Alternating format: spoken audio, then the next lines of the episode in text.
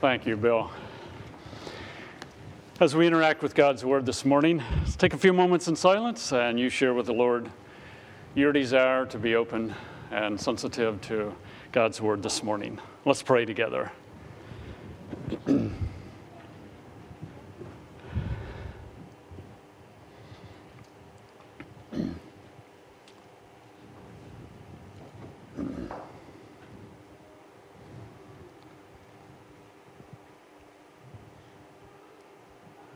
Again, Father, we're grateful for your giving Christ, the living Christ and the written Christ in your word. As we consider Christ this morning from a portion of Mark, and then reflect on the life we have through communion we want to respond in your, to your love and your grace for your glory. For it's in Christ's name I pray. Amen. A couple thought questions. Not looking for response. Was Mary, the mother of Jesus, a virgin her entire life? Can one be amazed at Jesus and yet reject him? Does familiarity breed contempt? Why or why not? Was Jesus Lord? A lunatic or a liar? As we discuss some scripture this morning, think about those questions. Judy, who's a believer in Christ, is a junior in high school. She has befriended Sally, who is a non believer, who is a freshman. Their friendship over the last several years has resulted in some good conversations about life, current events, evolution versus creation, and God. Judy keeps thinking that if she gets enough evidence concerning God as creator and Jesus being God's son, that Sally will come to faith in Christ. Will evidence convince and draw Sally? Again, as we interact with Scripture, seek an answer. Let's take our Bibles and turn to Mark chapter 6. Mark chapter 6, reading together verses 1 through the middle of verse 6. Mark 6 and verse 1.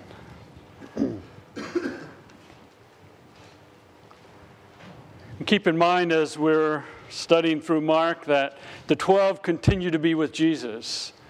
And Jesus is unveiling Christ, or I'm sorry, Mark is unveiling Christ and who he is. Mark 6 and verse 1. Jesus left there and went to his hometown, accompanied by his disciples. When the Sabbath came, he began to teach in the synagogue, and many who heard him were amazed. Where did this man get these things? They ask. What's this wisdom that has been given him that he even does miracles? Isn't this the carpenter? Isn't this Mary's son and the brother of James, Joseph, Judas, and Simon? Aren't his sisters here with us? And they took offense at him. Jesus said to them, Only in his hometown, among his relatives, and in his own house is a prophet without honor. He could not do any miracles there except lay his hands on a few sick people and heal them. And he was amazed at their lack of faith. Now, again, keep in mind that as Jesus is performing miracles and teaching and so on, we used an illustration a couple weeks ago using the walls of Babylon. The walls of Babylon, some 300 feet high, have a 30 foot foundation that is below the ground level, and then the wall is built on top of that. You can't have a sturdy wall without some type of foundation. So, as Jesus is healing, he's performing miracles, he is teaching. That is all in the context of Jesus being the Son of God. Jesus revealing his character, his identity, his very being. And again, in this particular passage, Christ in his being, his character, is being expressed through his teaching. through his healings. And again, you can't separate who Christ is in his character from what he does in his life. Christ's life basically was somewhat of a life of rejection. Mark 6 probably took place about a year into Christ's public ministry. Early in his public ministry, we know that Christ went through some difficulty in his hometown. After he was baptized, according to Luke chapter 4, that should be Luke 4, not Luke 2, we find that Jesus went to his hometown, and what happens? He's rejected. And they take him out to the brow of the hill, ready to throw him over because they want to kill him. Now he is returning in Mark chapter 6, like I said, probably a year into his public ministry. Rejection then, and rejection in Mark chapter 6. His mother and his brothers in Mark chapter 3 wanted to come when he was ministering in Capernaum and take him home because they believed he's out of his mind. Again, rejection by his own mother, by his brothers. His rejection was intimate. By that, I mean by his own brothers and the people in his hometown. I still feel that sometimes when I get down home. I will see someone and they will say, Oh, Danny. I kind of think, Who's Danny? I've been Dan for many years. Oh, Danny, I remember. And I think I'm grown. I'm not what I used to be. Is that somewhat where Jesus was? He's coming to his hometown. Oh, Jesus. And that comes out in some of the questions that are raised. The text clearly states that it is, is in his hometown, which was Nazareth. And in the context of his hometown, James Edwards says, and I quote, Mark's report that Jesus went to his hometown accompanied by his disciples is a classic description of a Jewish rabbi with his following of apprentice disciples. About his hometown, there is less to say. The Apostle Paul could boast that his hometown of Tarshish was no insignificant city, but no such boast could be made for Nazareth. Nazareth is not mentioned in the Old Testament.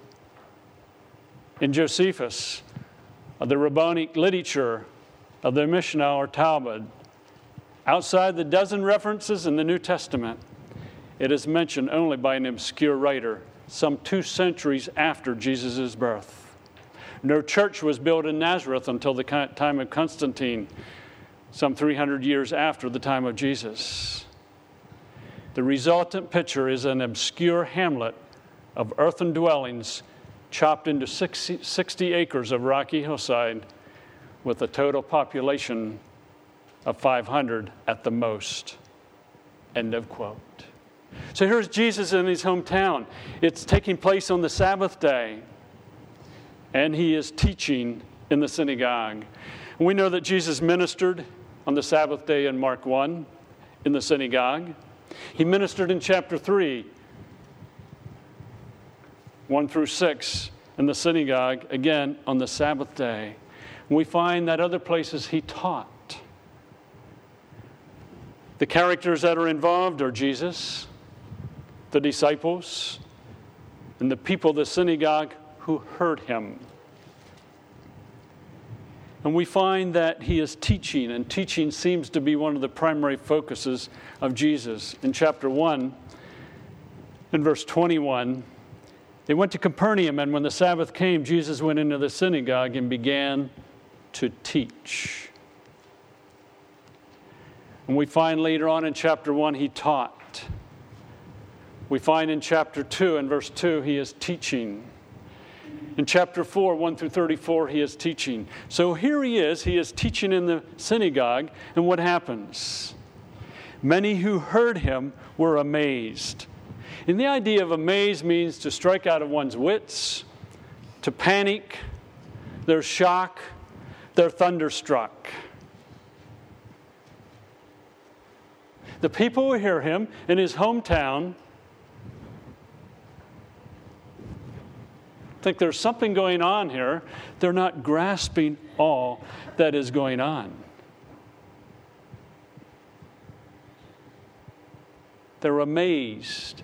But look at what happens to the amazement. They raise quite a few questions. Where did this man get these things? Where's this guy Jesus? Where did he get these things? What's this wisdom that has been given him that he does, or even does miracles? Now, if you stop with the first two questions, it's not too bad. But isn't this the carpenter's, or isn't this the carpenter? Isn't this Mary's son, the brother of James, Joseph, Judas, and Simon?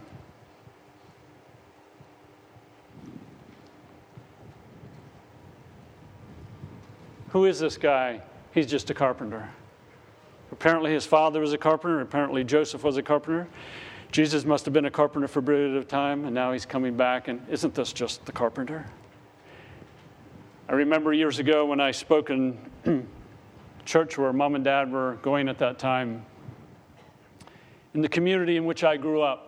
And I was speaking to some of my peers, some of the guys that I went to high school with. And they could remember some of the pranks we pulled, and they would remember some of my haughtiness and my pride and my running over people to achieve my goals in FFA. And as I stood up to preach, I thought, a lot of these people know my past.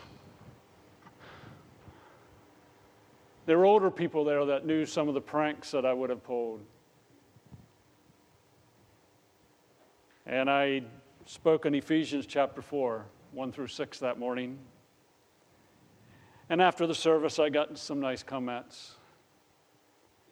But I still had to think I wonder what a Merv Leitzel thought. I wonder what a Sam Risser thought. I wonder what Jerry Lawver thought, because isn't this Danny, the guy we went to high school with? Isn't this Danny the one who pulled some questionable things to get ahead in FFA? They're saying, Isn't this the carpenter? Isn't this Mary's son, the brother of James, Joseph, and Judas and Simon? Aren't his sisters here with us? And apparently, his sisters would have been married, Otherwise, their names would have probably been given according to Jewish custom. And what happens? They took offense at him. That is, they stumbled at him. Offense means to stumble or to cause to stumble. It's an obstruction that prevents one from coming to faith the identity, the character, the being of Jesus displayed in his teaching became an offense to his own, own hometown.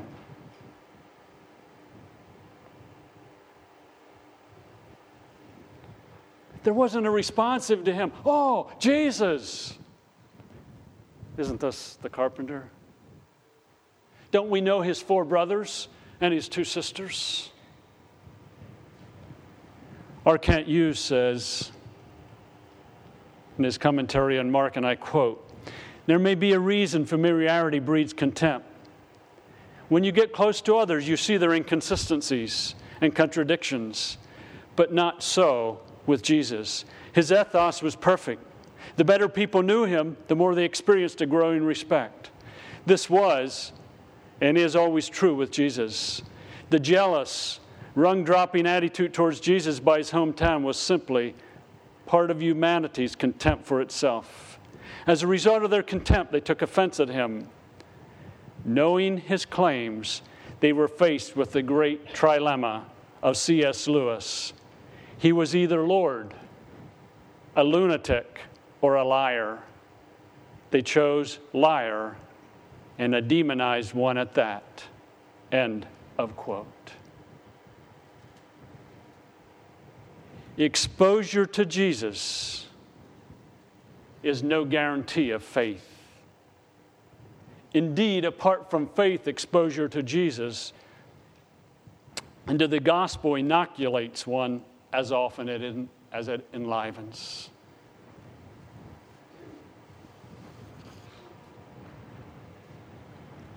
Jesus goes on in verse 4. He says, Only in his hometown, among his own relatives, in his own house, is a prophet without honor. He could do no, could not do any miracles there except lay his hands on a few sick people and heal them. Now, Jesus was amazed at their lack of faith.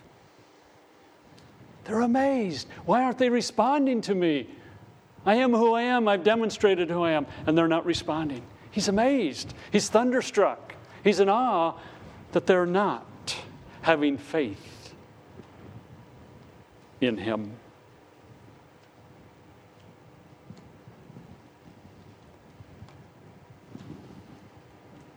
He knew who He was.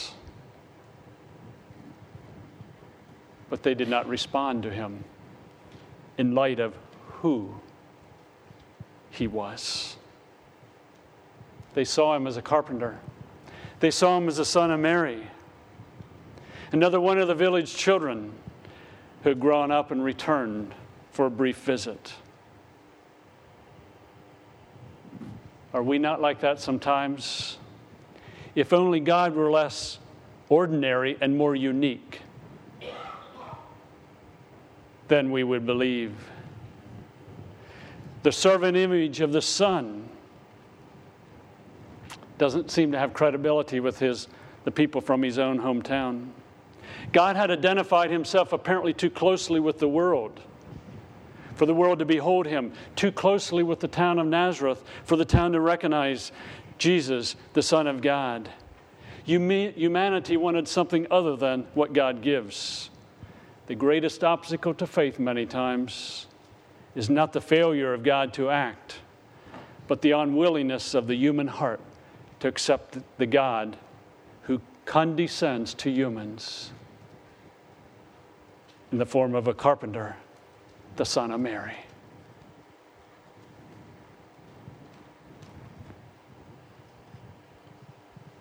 How many times were people in Jesus' ministry looking for something more. Later on, we'll find that people said, Show us a sign so that we know you are who you claim to be. And Jesus said, No sign will be given. Jesus came, the Son of Mary, a common ordinary woman. He apparently was taught by his father to be a carpenter. That is Joseph, a common, ordinary trade.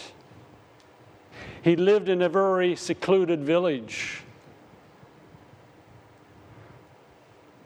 but he taught with authority, demonstrating his being, his character. He healed, he performed miracles demonstrating his character and his being, but in his own town, or own hometown, people did not accept him. He was without honor. No, he's slighted, he's abused. It's debated is he really who he claims to be?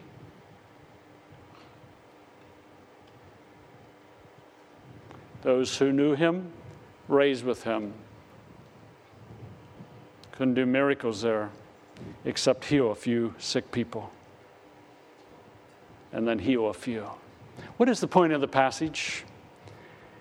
I think the point of the passage is a prophet. Even Jesus must be acknowledged for his being, his character, his identity, if he is to heal, and so on. It's not about the fact that, well, if I go to my hometown and I'm going to minister in Richfield, PA, I probably won't be accepted. I don't think that's the point of the passage. The passage is about Jesus. That he had to be accepted in his character, in his being, in his identity for who he was. He could not heal and he did not perform miracles as he did in other places. Does this mean, as we share the gospel, we must be certain to communicate the identity, the character, the being of Jesus? So the people are responding to Christ, who he is and his character, his identity, his being, and not merely what he did on the cross. Let's think about some applications. Jesus doesn't seem to work when people don't accept him in his being, his character, his identity. The current focus in evangelicalism is upon what Jesus does for us, what we want from him, and doing for him. What impact is this having upon the body of Christ? Is it a distortion of biblical teaching?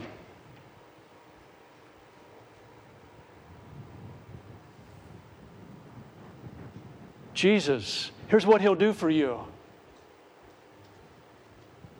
We start there. Rather than Jesus, here's Jesus, his identity, his character, his being. He's the Son of God. He performed these miracles, he taught with authority. Because of who he is, he can go to the cross, he can rise from the dead, he can go into glory. And it's through him that we come into a relationship with God. Jesus is not to be used.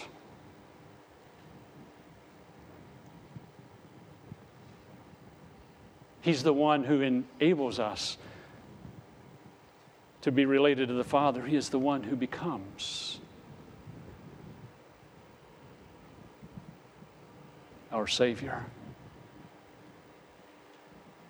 So I go to God and I say, God, Jesus is my high priest. I'm asking, do this.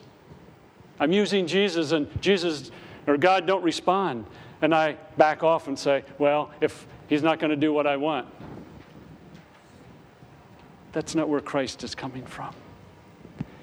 We're tempted to use Jesus rather than rest in him. We can be takers rather than worshipers.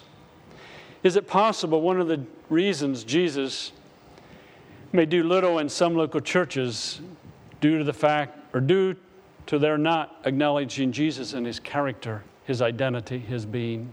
Thus, the focus of people shifts in that they're looking as Jesus as their servant, doing for them, giving them heaven. We become us or me centered rather than Christ centered. Again, this is a major distortion of the gospel. The people in Jesus' hometown were not accepting Jesus in his identity, his character, his being.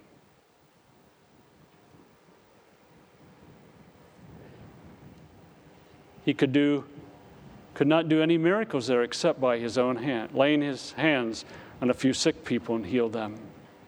He's amazed at their lack of faith.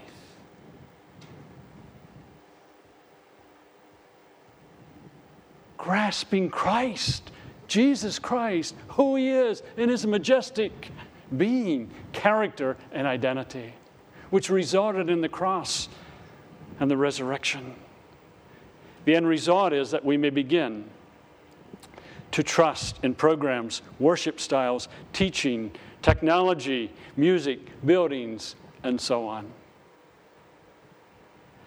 We need a nice building. We need updated technology. We need a certain music style. We need a certain worship style if we're going to reach people. And that becomes a focal point rather than Jesus and transforming marriages. As marriages are transformed,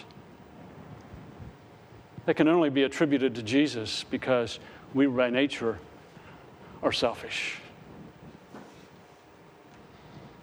If you're married, think back when you get married. If you can think that far back, some of you don't have to think very far. Was part of your motivation in getting married what he will give to me or what she will give to me? But marriage is about our giving.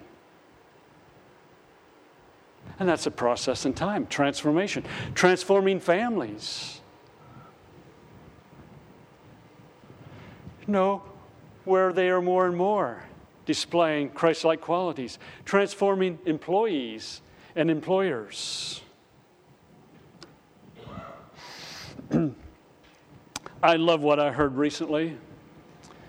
Someone was telling me something about one of you sitting here, and to give you a little closer insight into who that was, it's one of you who are a carpenter working construction.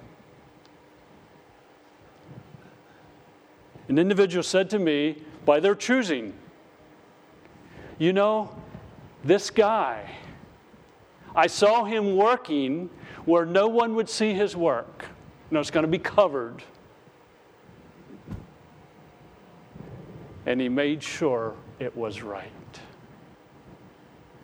And he even tore something out and redid it to make sure it was right. And that was said in a very positive tone in the context of that stands in contrast to some others that I know. See, that's day by day living, not cutting the corner, transformation. How about transforming citizens? Where we pray for those in authority over us rather than chew them up and spit them out, although we may feel like doing that sometimes. Transforming chop- shoppers and drivers. My wife seems to always be able to pick the longest line. She goes shopping. She says you always get the shortest. She goes to the doctor, she waits forever. She says, Dan, you go to the doctor, you don't have to wait. But nevertheless, see, when I get in a long line, here's the way I tend to respond. Why? Why? Got to get somewhere, you know. It might not be that visible. I'm in the process of being transformed in that area. Ruth Ann gets in the line, and someone will come up to her and say, Can I talk to you about a problem? And she'll come up and say, Honey, do you have a sign written to me? I said, Yeah. I have the gift of mercy. Talk to me. Tell me your problem. Okay, she's being transformed. You know, she's becoming a patient, patient shopper. Transforming students. Those of you who are in school, whether it be grade school or high school, the way you respond to teachers is your walk with Christ. And it shows. The way you respond to other students, and then just the verbal sharing of the gospel of Christ as we have open doors of opportunity.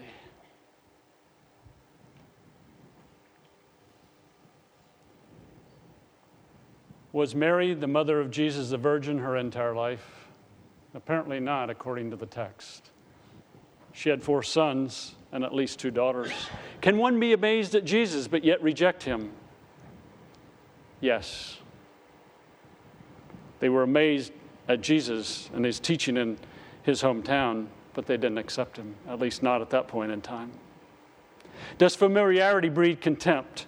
It can as you would say it has to, was Jesus Lord, a lunatic or a liar? I take the Lord category. Judy, being a junior at high school, befriending Sally, who is a freshman. If Judy can give enough evidence concerning Christ, concerning creation, will that mean Sally will come to faith? Not necessarily, because it's still a work of the Holy Spirit. I would pose a question How do you see Jesus?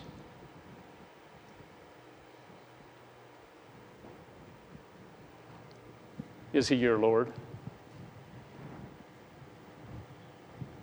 I hope not in the category of a lunatic or a liar, but have you come to faith in him? Have you trusted him?